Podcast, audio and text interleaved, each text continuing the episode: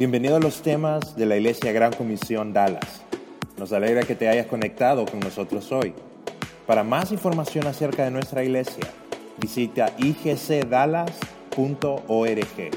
Esperamos que el próximo mensaje sea de mucha ayuda a tu vida.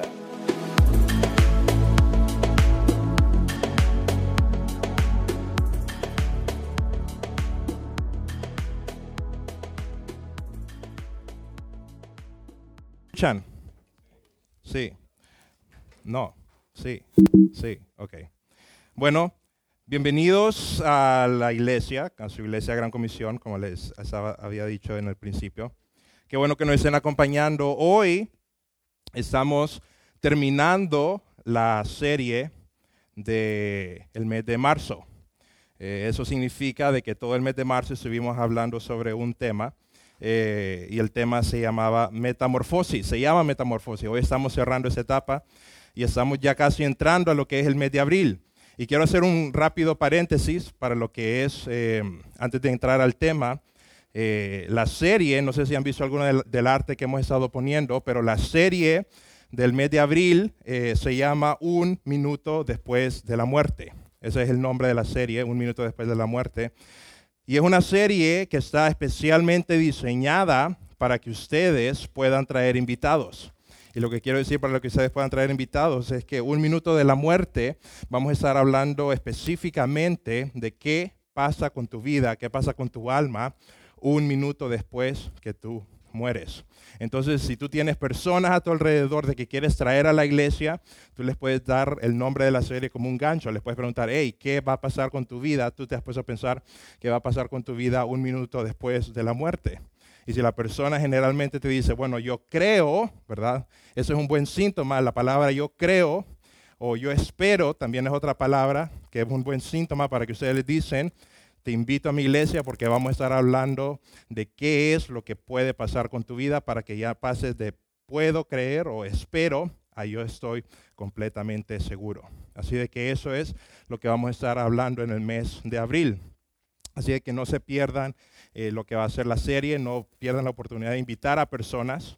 Eh, tenemos tarjetitas de invitación y va a ser una serie muy buena. Pero como les estaba contando, estamos terminando lo que es la serie de marzo. Y la serie de marzo se llamaba Metamorfosis.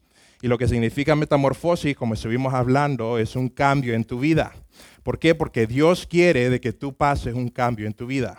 Dios quiere que pases de una persona que está en contacto con Jesucristo a ser una persona completamente diferente. Dios no está interesado en dejarte igual. Dios no está interesado en que, tú pases tu vida como una persona que nunca cambia. Él quiere hacer un cambio y muchas veces es un cambio drástico en tu vida. Por eso estamos hablando de metamorfosis. Y estuvimos basando toda la serie en una carta que envió Pablo. Pablo, uno de los eh, apóstoles de la iglesia, escribió una carta y se le mandó a una iglesia eh, en Éfeso y la carta se llama Efesios. Y lo que Pablo les estaba diciendo en esa carta a esa iglesia es, hey, esas son las cosas, debe de haber un cambio en tu vida. Si tú eres un hijo de Dios, debería de haber un cambio en tu vida. Ese es el tema general de la carta de Efesios. Debe de haber algo diferente, debe de haber un cambio en tu vida. Y le empieza Pablo a describir varias cosas en las que ellos tienen que cambiar, tienen que ser diferenciados de, las personas que están a su alrededor. Porque Pablo le dice, ustedes tienen que ser unas personas que sean diferentes, que las personas miren que ustedes tienen algo diferente a las personas que están alrededor de la sociedad. Y uno de los pasajes, el pasaje que hemos estado hablando, está en el Efesios capítulo 4, versículos 22 y 24, que es un verso que lo, que lo estuvimos hablando desde que empezó la serie. Y eso es lo que le dice Pablo y lo vamos a repasar. Dice Efesios 4, del 22 al 24, dice, con respecto a la vida que antes llevaban, la vida que llevaban antes de conocer a Jesucristo, se les enseñó que debían quitarse el ropaje de la vieja naturaleza, la cual está corrompida por los deseos engañosos, ser renovados en la actitud de su mente y ponerse el ropaje de la nueva naturaleza creada a imagen de Dios en verdadera justicia y santidad. Eso es lo que le dice Pablo y lo que estuvimos aprendiendo, lo que Edgardo estuvo hablando un poco las semanas pasadas, es que hay el renovar, pasar una metamorfosis tiene tres etapas. Y la primera etapa es, te quitas algo, te renuevas y te pones algo nuevo. No te pones la ropa, la ropa vieja. Y esa fue la descripción que nos dio. Cuando tú estás sucio, llegas sucio de tu trabajo con una ropa sucia, lo que hace es te quitas la ropa sucia, te bañas, te limpias, pero no te vuelves a poner la ropa sucia que dejaste, sino que te pones algo nuevo. Y esos son los tres pasos de transformación que seguimos hablando. Los tres pasos son, tú te quitas lo viejo, te renuevas tu mente y te pones algo nuevo. En otras versiones dice despojarse, ¿verdad? Y también estuvimos hablando de que para el principio de la transformación es que tú tienes que dejar ir algunas cosas. Tienes que despojarte de pecados, tienes que despojarte de cosas que te están atrasando, tienes que renovar tu mente y tienes que empezar a hacer cosas, empezar a agarrar actitudes, empezar a agarrar hábitos nuevos para que el proceso de transformación sea completo en tu vida. Y es interesante porque en esta carta donde está este verso, donde Pablo le dice en esta carta de Efesios, Pablo les empieza a decir, ustedes tienen que cambiar, ser diferentes en esta área, tienen que ser diferentes en esta área. Y en alguna de esas áreas estuvimos hablando este mes. Por ejemplo, tienes que ser diferente en la manera que hablas, tiene que ser diferente en la manera como trabajas.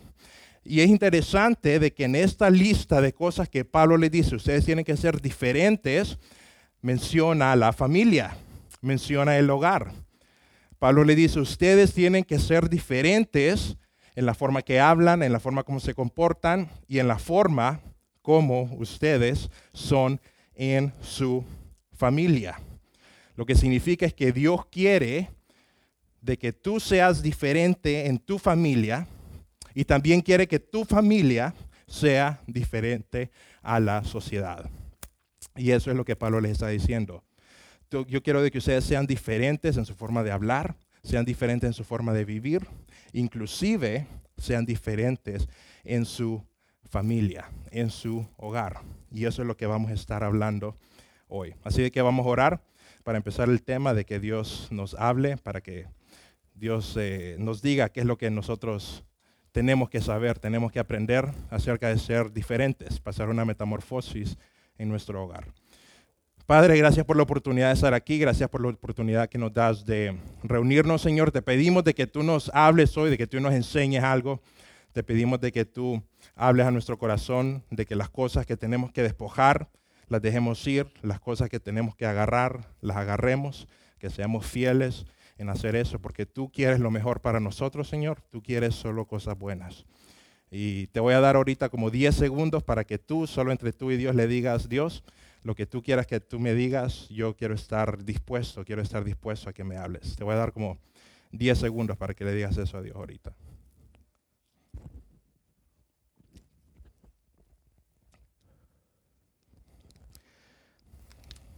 Gracias, Padre. Amén. La familia, el hogar, tema interesante. Una de las cosas tenemos que empezar con la, con la primicia. Y tenemos que empezar con esto en mente. La familia es un invento de Dios.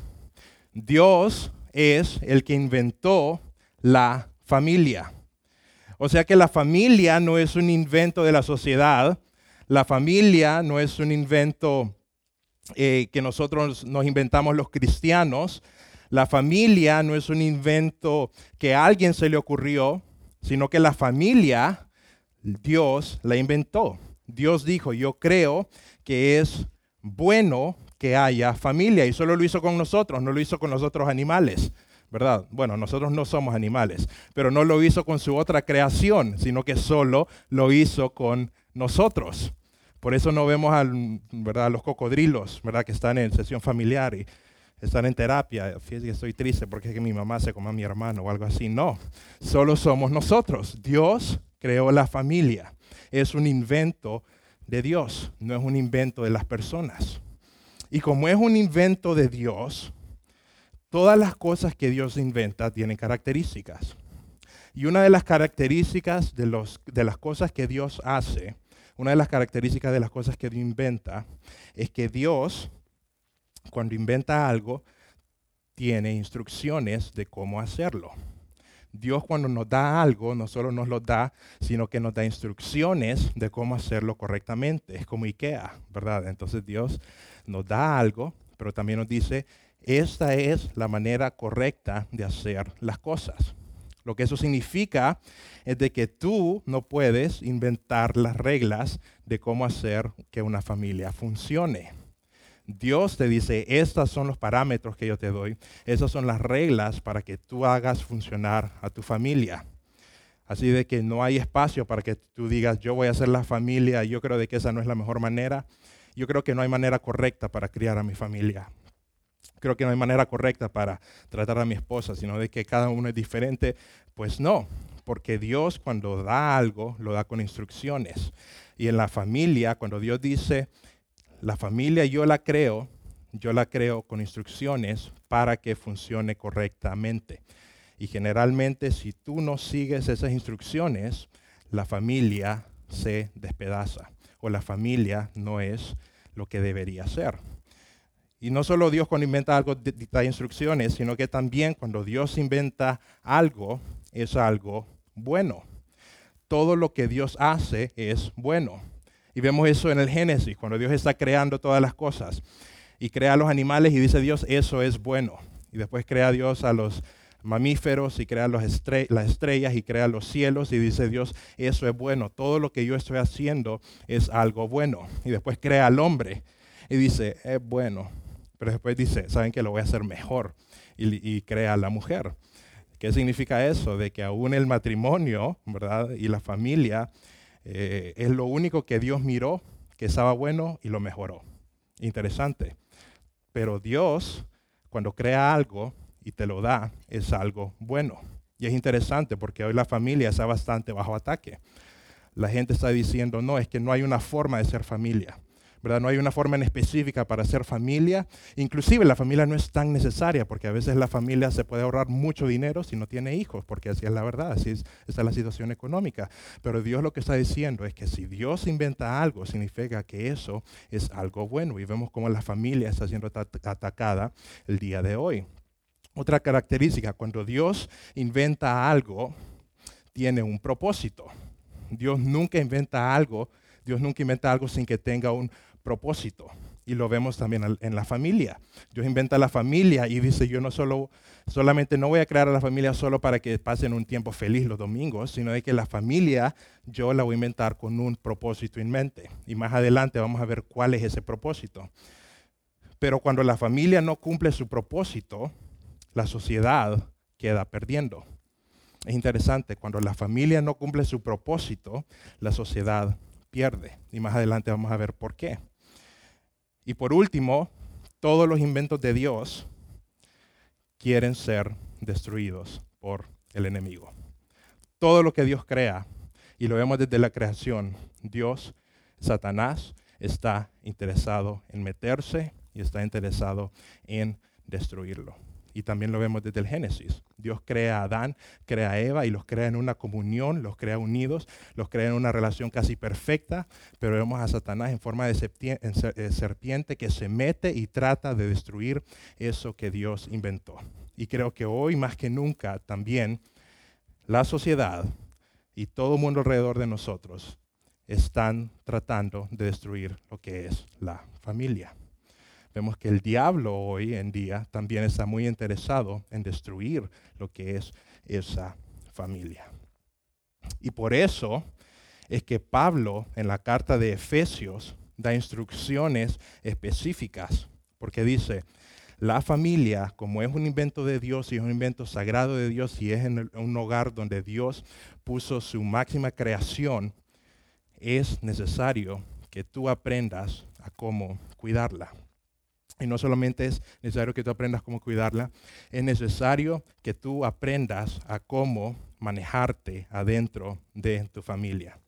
Y cuando Pablo escribe en Efesios, le está diciendo, hay una forma como las personas alrededor están en su familia, hay una forma como la sociedad a su alrededor vive, pero yo les quiero dar instrucciones cómo ustedes pueden ser diferentes. Yo les quiero dar instrucción a ustedes cómo ustedes pueden ser la diferencia. ¿Por qué? Porque inclusive en nuestro hogar nosotros tenemos que pasar una metamorfosis. Y después que escribe Efesios 4:22, da la lista que todos conocemos de Efesios 5 de cómo es de que se debe comportar la esposa, cómo es que se debe comportar el esposo, cómo es que se deben comportar los hijos. Y básicamente son cuatro cosas que dice. No lo voy a poner porque es un poco largo, pero creo que es, algo que todos podemos saber y todos podemos buscar. Está en Efesios 5. Y en Efesios 5, básicamente, Pablo le da cuatro instrucciones de cómo la familia se debe de comportar. Y esas son las instrucciones. Y está basado en respeto, está basado en amor, está basado en obediencia y está basado en disciplina. Lo que dice al empezar es, esposas, respeten a sus esposos, sujétense a sus esposos. ¿Por qué? Así como Cristo se sujetó a Dios. Sujétense. Y después le dice a los esposos, ustedes, el papel que ustedes tienen que tener en su familia es de amor. Ustedes tienen que aprender a amar a sus esposas. Ustedes tienen que aprender a amar y cuidarlas y respetarlas, así como Cristo cuida a la iglesia. Y después le habla a los hijos, les dice, ustedes lo que tienen que hacer es honrar a sus padres en obediencia. Ustedes tienen que ser obedientes a sus padres. Y después le da instrucción a los padres cómo lidiar con los hijos. Y lo que les dice es, ustedes tienen que lidiarlos con disciplina. Y en una parte también dice, no los exasperen, trátenlos con cuidado, pero esa es la disciplina. Y si yo miro esta lista, yo me imagino de que ustedes ya se saben o tienen una idea de que esto es bueno para las familias. Creo que eso es algo que ustedes no, no están como eh, impactados, como que, wow, yo no sabía de que tengo que tratar con respeto a mi esposo. Esa es una información, yo no sabía que lo tenía que tratar con respeto. Yo me imagino que es algo de que ustedes ya lo sabían. O si tú eres un esposo, tratar con amor a tu esposa, me, imagino que no es algo de que, tú no, de que tú no tenías idea. Me imagino de que tú ya sabías, ah, ok, yo sé de que tengo que tratar con amor a mi esposa. Si tú eres un hijo, yo me imagino de que tú tienes una idea de que, ok, es bueno de que yo sea obediente a mis padres. Yo creo que es una buena idea. Y si tú eres un padre, yo también me imagino que tú ya sabes de que tú es de que es tu responsabilidad disciplinar a tus hijos y guiarlos de la mejor manera. Entonces es interesante que la lista que nos da Pablo de cómo tiene que funcionar la familia no es una lista de algo que nosotros no sabíamos. Es una lista bien simple. Es una lista de que nosotros ya sabemos cómo hacer. Ahora, aquí viene lo interesante. No lo hacemos. Es difícil. Es una cosa saber algo y es una cosa aplicar algo. Porque me imagino que cada esposo sabe que él debe de amar a su esposa, pero le cuesta y a veces no lo hace. Y no lo hace no porque no sabe, lo hace porque es difícil. Me imagino que cada esposa sabe que tiene que respetar a su esposo. Y no lo hace no porque no sabe, sino que no lo hace porque es difícil. Igual los hijos. Los hijos saben de que ellos deberían de obedecer a sus papás. Y a veces no lo hacen no porque no saben, sino porque es difícil. Pero algo bien interesante es que cuando Pablo nos da esa lista, en un verso anterior a eso, no solo nos dice eso es bueno que ustedes lo hagan, sino que nos da el por qué ustedes lo tienen que hacer. Y eso es lo que vamos a aprender nosotros. ¿Por qué es necesario que nosotros hagamos nuestra familia y sigamos esa lista que Pablo nos dio. Porque Pablo no solamente nos dio esa lista, sino de que es la segunda parte en una secuencia de versos cuando nos dice, ustedes tienen que hacer esto por esta razón y por esta razón y después nos da la lista. ¿Por qué? Porque tener claro el por qué muchas veces nos hace más fácil el cómo. Por ejemplo, hay muchas personas que quieren perder peso, pero no lo hacen porque es difícil. Pero ellos saben que tienen que perder peso, pero no lo hacen. Pero si van a un doctor y el doctor le dice, usted tiene la presión, eh, la presión arterial alta y si usted no se cuida, usted tiene tres meses de vida, esa persona va a cambiar lo que es su hábito y va a hacer un esfuerzo extra por hacer ese cambio en su vida. ¿Por qué? Porque sabe que si no lo hace, se va a morir. Siempre ha sabido cómo hacerlo, pero tener claro el por qué hacerlo es lo que le da la fuerza para hacer el cómo. Y aquí lo que vemos es de que esta lista de cómo, eh, de cómo guiarnos en nuestra casa es simplemente el cómo, pero vamos a ver el por qué lo tenemos que hacer. Y el por qué lo tenemos que hacer está en un verso anterior a ese, está en, casi en el mismo capítulo, y está en Efesios 5, del 15 al 17. Y este verso es la razón del por qué nosotros tenemos que respetar, amar y ser diferentes en nuestra casa.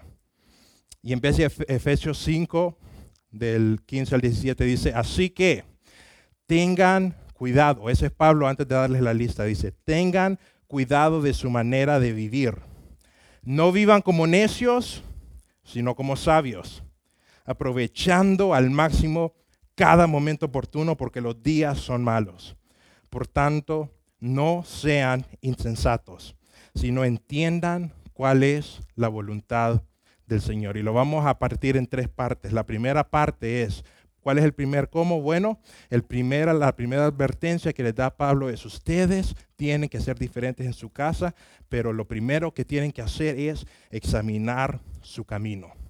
Lo primero que ustedes tienen que hacer es examinen su camino. Dice el verso, tengan cuidado de su manera de vivir. ¿Y por qué tenemos que tener cuidado de nuestra manera de vivir? ¿Por qué? Porque dice la segunda parte, no vivan como necios, sino que vivan como sabios. No vivan como necios, sino que vivan como sabios. ¿Qué nos está diciendo aquí Pablo? Si tú eres una persona que no estás examinando tu camino, hay una palabra para ti y no es sabio, es necio. Y necio no significa solamente de que tú eres una persona desobediente constantemente, sino que necio significa una persona también que no, que está viviendo la vida sin una razón, está viviendo la vida sin un propósito. Y un necio vive la vida sin examinar cuál es su paso.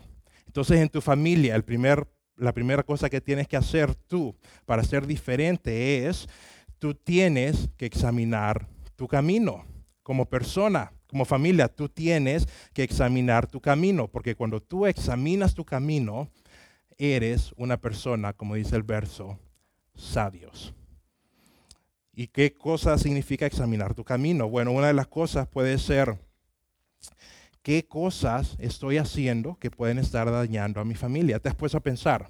Examinar tu camino puede ser poner una pausa. Estás en tu semana, pasas trabajando todos los días, pero en un momento pones una pausa y dices, ok, voy a poner una pausa para pensar. ¿Qué cosas puedo estar haciendo yo hoy que pueden estar dañando a mi familia? ¿Has tomado una pausa tú para pensar qué cosas estoy haciendo hoy que pueden estar dañando a mi familia o simplemente has estado viviendo tu vida sin estar pensando en eso. La sugerencia de Pablo es, tú tienes que hacer una pausa. Tú tienes que examinar tu camino. Y tiene tres partes. Una es, tienes que evaluar cómo está mi vida. Tengo que estar evaluando. ¿Te has puesto tú a pensar con tu esposa qué cosas tenemos que cambiar? Has tomado todo el tiempo para sentarte con tus hijos y decirles, ok, ¿qué cosas tenemos que cambiar en esta familia? Hay que cambiar hábitos, hay que buscar ayuda. Eh, estamos todos en la misma página como maridos, estamos nosotros dos conectados en la misma página. En la disciplina de los hijos estamos en la misma página con la disciplina de los hijos o uno hace una cosa y la otra persona hace otra. ¿Cuáles son nuestras metas? ¿Qué estamos haciendo? ¿Qué, ¿Cuáles son nuestras metas para este año? La Biblia dice, es sabio, es de persona sabia el que hace una pausa y examina su camino, recapacita y actúa. La segunda advertencia que nos da Pablo en ese verso es que aprovechemos el tiempo. Dice, así que tengan cuidado de su manera de vivir, no como necios, que no examinan su camino, sino como sabios que examinan su camino, hacen una pausa, piensan, y dice el siguiente verso, aprovechando al máximo cada momento oportuno, porque los días son malos. Y si ponemos el verso en la, en la, en la pantalla, dice, aprovechando al máximo cada momento, porque los días son malos. ¿Qué nos está diciendo aquí? Tú como persona, como parte de tu hogar, como parte de tu familia, tienes que estar sabiendo en aprovechar bien tu tiempo a beneficio de tu familia. ¿Por qué? Porque es muy fácil pasar semanas, pasar meses y no dedicarle tiempo a tu familia como la familia se lo merece. Y te metes en trabajos y te metes en cosas y después cuando hay tiempo de tu familia, agarras tu celular y no le das atención a los que están alrededor tuyo. Y lo que nos está diciendo Pablo en ese verso es, tengan cuidado de su manera de vivir, no vivan como necios, aprovechen al máximo cada momento oportuno. Sean completamente tomando la iniciativa de su tiempo. Tomen control de su tiempo. ¿Por qué? Porque los días son malos tomen control de su tiempo. ¿Por qué? Porque la vida generalmente va a estar en contra de tus intereses. Y si tú no eres alguien proactivo en proteger lo más valioso para ti, nadie más lo va a proteger y probablemente se va a perder. Y Pablo les dice, aprovechen el tiempo, toma la iniciativa. Y aprovechar el tiempo no es solamente apartar tiempo en tu agenda sino de que tú tienes que ser proactivo también en actitudes que no debes dejar pasar. Por ejemplo, toma la iniciativa, sea el primero en tu familia en perdonar. Eso es no desperdiciar el tiempo. Cuando tú dejas pasar tiempo y no perdonas, eso significa también desperdiciar tu tiempo, significa no aprovechar al máximo tu tiempo. Sé el primero en tu familia en perdonar. También sé el primero en tu familia en pedir perdón. Sé la persona más humilde de tu familia. Eso es otra parte de aprovechar al máximo tu tiempo, que es tu recurso. Vístete de humildad, sé una persona completamente humilde en tu familia. Sé el primero en hacer esa llamada que sabes que debes hacer para arreglar cosas con algún familiar. Porque hay personas de que ha pasado años, han pasado meses, han pasado semanas y no han arreglado un problema que simplemente tienen que hacerlo por dejar pasar el tiempo. Y, es de agarrar el teléfono y llamar a alguien y decirle, salgamos a comer. O te pido perdón o quiero hablar contigo. Pero eso es parte de aprovechar bien el tiempo. Sé el que da el ejemplo en tu familia. Y la última parte del verso, Efesios 15, 17, dice, así que tengan cuidado de su manera de vivir ya lo vimos eso, no vivan como necios, que no examinan su camino, sino como sabios, de que se ponen a pensar a dónde van en su familia. Aprovechen cada momento, porque los días son malos.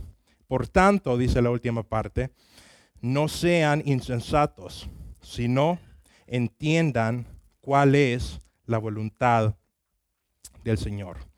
No sean insensatos. Ustedes quiero, ustedes tienen que entender en su familia, y en su vida cuál es la voluntad del Señor.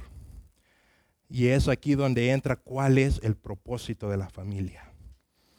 Y lo interesante de este verso, lo interesante de, de Efesios 5, es que un verso después, Pablo menciona lo que es la armadura de Dios.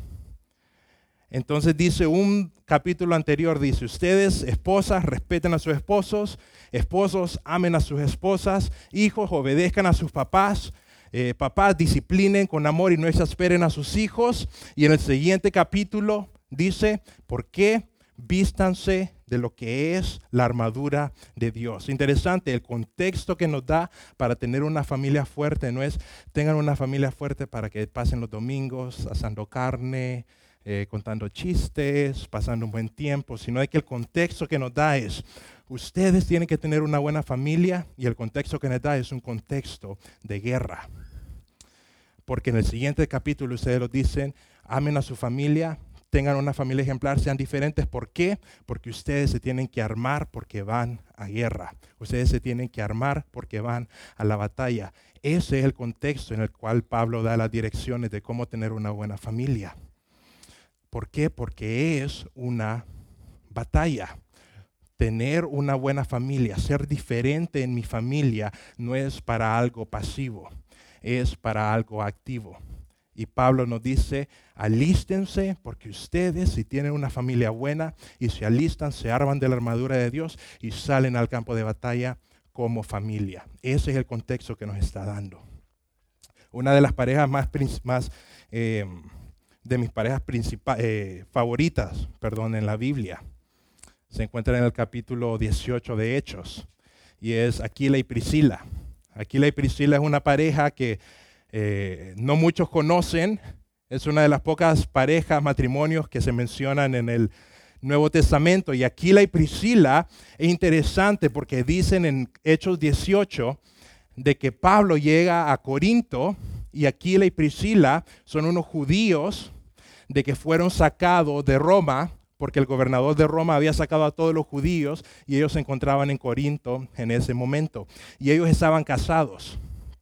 Y estaban ahí y dice que ellos recibieron a Pablo, lo agarraron en su casa, inclusive le dieron trabajo para que Pablo se pudiera sostener, para que Pablo pudiera hacer lo que es la gran comisión.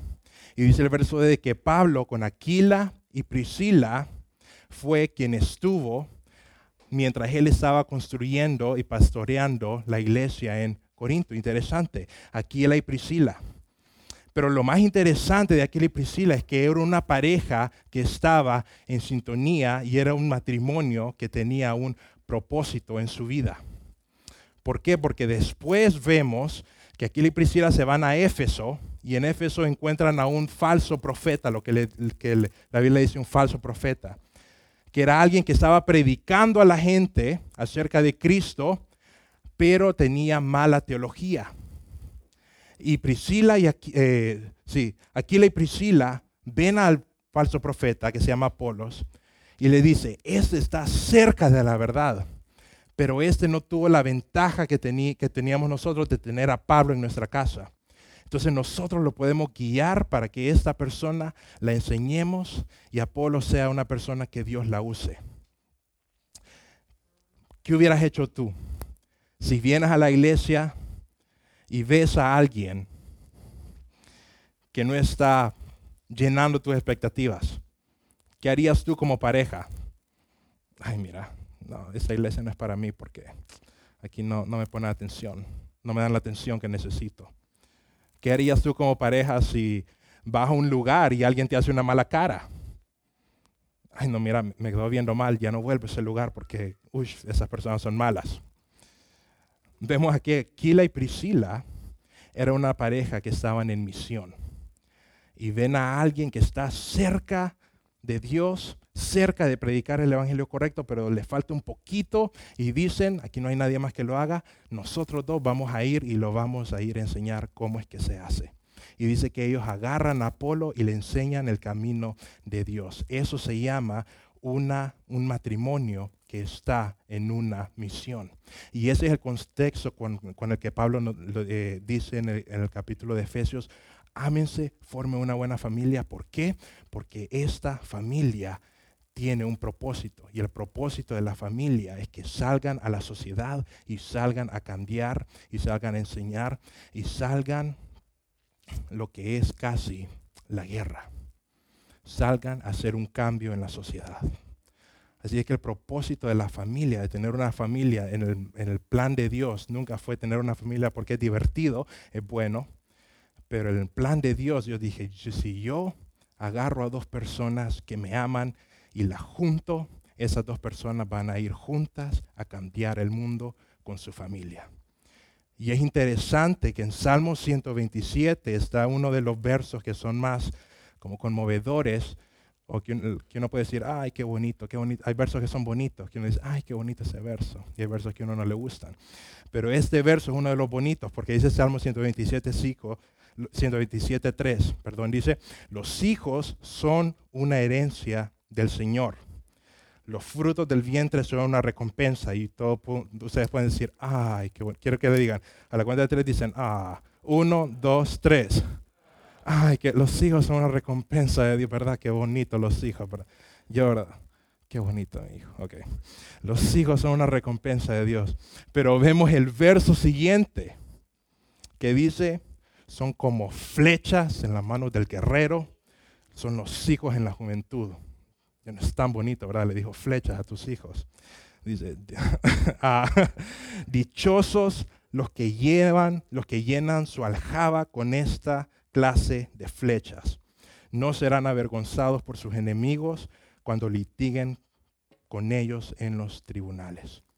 Lo que les dice, los hijos son una bendición que Dios nos da y los hijos a un matrimonio son una gran, un gran regalo que Dios nos da, pero Dios no nos los da para que los apapachemos y los tengamos siempre en la vida y les sobemos la cabeza. Dios nos los da para que los afilemos y los apuntemos en la sociedad y los dejemos ir. Eso es lo que está diciendo. Eso es el plan de Dios para una familia. Y cuando nosotros cumplimos ese plan de Dios, la sociedad cambia. Y cuando nosotros no lo hacemos, la sociedad pierde. Hay una familia en, la, en, mi, iglesia eh, a la que yo iba en Honduras. Eh, él es un pastor ahora, pero él, es, él y la esposa tienen tres hijos. Y a mí siempre me llamó la atención porque uno los miraba sirviendo fervientemente a los cinco los fines de semana. Y miraba al papá que era programador y la mamá tenía un grupo y coordinaba las mujeres y el hijo tocaba en la banda y la hija ayudaba cuidando a unos niños y el otro hijo tocaba la batería, pero ellos domingo y sábado, tras fin de semana, tras fin de semana, uno los encontraba sirviendo. Y uno eh, miraba que esa familia, cuando mamá y papá son diferentes y cambian su forma de ser, lo que están produciendo son hijos que dice aquí son como flechas, de que van a salir a la sociedad y van a hacer un cambio en su vida. Pero ¿qué tiene que pasar? Tú tienes que empezar. Tú tienes que ver a tu familia como ese tipo de recurso. En el libro de Josué, cuando dice mi casa, hay un verso que dice, mis papás, ese fue el verso de su boda. Dice, eh, pero mi casa y yo serviremos al Señor. Otro verso, ay, digan, ay, ay, oh, qué bonito ese verso, mi casa y yo serviremos al Señor. Pero el contexto de ese verso es que ellos estaban preparando para salir a la guerra y conquistar la tierra prometida. Ese es el contexto. Y en ese contexto José dijo, yo y mi casa agarro a mi familia y los dos y todos con mis hijos vamos a la guerra y vamos a hacer un cambio. Vamos a penetrar la sociedad. Y tú puedes decir, bueno, qué bonito, bonitas historias, pero mi, situación es diferente porque mi familia es diferente. Eh, no sé, eh, no estoy casado todavía, o no tengo planes de casarme, o algo pasó en mi vida, pero no tengo la, estructura normal de una familia de papá y mamá e hijos. Pero yo te quiero decir de que no importa cuál sea tu papel o cuál sea tu situación, Dios te ha puesto en alguna clase de hogar y quiere que tú hagas un cambio ahí. Hay una amiga también en, la iglesia a la que yo iba, que se llamaba Catherine, ella tiene 16 años. Y ella la invitaron a la iglesia y llegó a la iglesia y se empezó, y empezó a servir ferozmente. Se conectó y empezó a servir. Y estaba en todas las reuniones, y estaba sirviendo, era parte de un ministerio. Y una de las oraciones que ella hacía es, yo quiero que mis papás vengan conmigo a la iglesia, porque mis papás no conocen de Dios. Y ella le hablaba a sus papás y sus papás eran personas muy católicas, personas que rechazaban eso, pero ella estaba metida, yo voy a servir, yo voy a cambiar y yo voy a hacer una luz en mi hogar para traer el amor de Dios a mi casa. Y estuvo un año, dos años, y un día llegó su papá a la iglesia, porque vio que había algo diferente en la vida de Catherine vio que había algo que estaba cambiando en su vida y su papá decía, ¿qué está pasando en la vida de ella? Y después se empezó a dar cuenta de que tenía buenas amigas que la llegaban a visitar. Y se empezó a dar cuenta de que Katherine era una persona muy responsable. Y su papá dijo, voy a visitar a la iglesia que está yendo Katherine. Y empezó el papá a ir a la iglesia. Y después que fue el papá a la iglesia, empezó a ir la hermana de Katherine. Y después empezó a ir la mamá. Y al cabo, al cabo como de dos, dos y medio años, todos habían sido tocados por el amor de Dios. Y no solamente eso, sino de que el papá cuando llegó dijo, yo también me quiero involucrar así como lo hizo mi hija. Y se involucró fuertemente. Y la vez pasada, en Navidad, la iglesia hizo una obra donde estuvieron dando el Evangelio y le pudieron compartir el Evangelio a cinco mil personas y el papá de Catherine estaba en esa obra. ¿Saben qué se llama eso? Hacer un cambio en tu hogar. Y el cambio en tu hogar empieza contigo.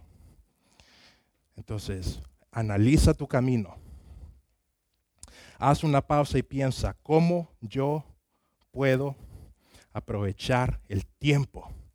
No voy a perder tiempo en no perdonar. No voy a perder tiempo en estar gastando mis energías en tener eh, cosas contra alguien. Voy a tomar la iniciativa en ser humilde. Voy a tomar la iniciativa en ser ejemplo para mi familia. Y si tú haces estas cosas y entiendes que la voluntad de Dios para tu vida es que sea una familia que cambie la sociedad, tu vida y la vida de los que están en tu hogar, no importa cuál sea la estructura de tu hogar, se va a ser completamente afectada para siempre. Tu familia, tu hogar es ese campo de entrenamiento para ser intencional, ese campo, ese campo de entrenamiento para ser humilde, ese campo de entrenamiento para ser alguien hospedador, para ser alguien misericordioso. Y cuando tú cambias como persona, tú puedes cambiar a tu familia. Y cuando tu familia es diferente, la sociedad gana. Y no solamente la sociedad gana, sino de que la sociedad puede ser ganada para Cristo. Porque Dios en su plan puso la familia para traer cambio a la sociedad donde tú estás viviendo. Vamos a orar. Nos vamos a poner de pie para orar. Y quiero de que pienses en tu hogar, en tus, eh, no importa cuál sea, cómo esté conformado tu hogar, pero quiero que tú pienses, Dios, yo quiero de que tú me uses, quiero de que tú cambies mi vida, porque si tú cambias mi vida, yo le puedo cambiar la vida a mi familia. Y si le cambio la vida a mi familia y mi familia es una familia diferente, nosotros podemos hacer un cambio en la sociedad. Y quiero de que tú pienses en tu familia y digas, Dios, hay cosas que yo estoy haciendo que tengo que dejar. Hay cosas que yo no estoy haciendo que tengo que tomar. ¿Qué son esas cosas, Señor? ¿Qué son esas cosas que tengo que hacer? Quiero que tú pienses en tu familia. ¿Por qué? Porque Dios quiere hacer algo grande por medio de ti. Dios quiere cambiar a tu familia. Dios quiere hacer una metamorfosis en tu hogar. Dios quiere hacer de ti una familia que impacte la sociedad. Pero empieza contigo. Gracias Padre por esa oportunidad que nos das de estar aquí. Gracias por la oportunidad que nos das de aprender de tu palabra. Te ruego por la familia, el hogar de cada una de las personas que están en este lugar, que tú los proteja, Señor, que tú pongas su manto de protección sobre ellos y de que tomemos, Señor, nuestras armas de batalla para proteger a nuestras familias, para proteger nuestro hogar, para cambiar, para ser diferentes y hacer un cambio en este mundo. Te amamos, Padre. En tu nombre oramos.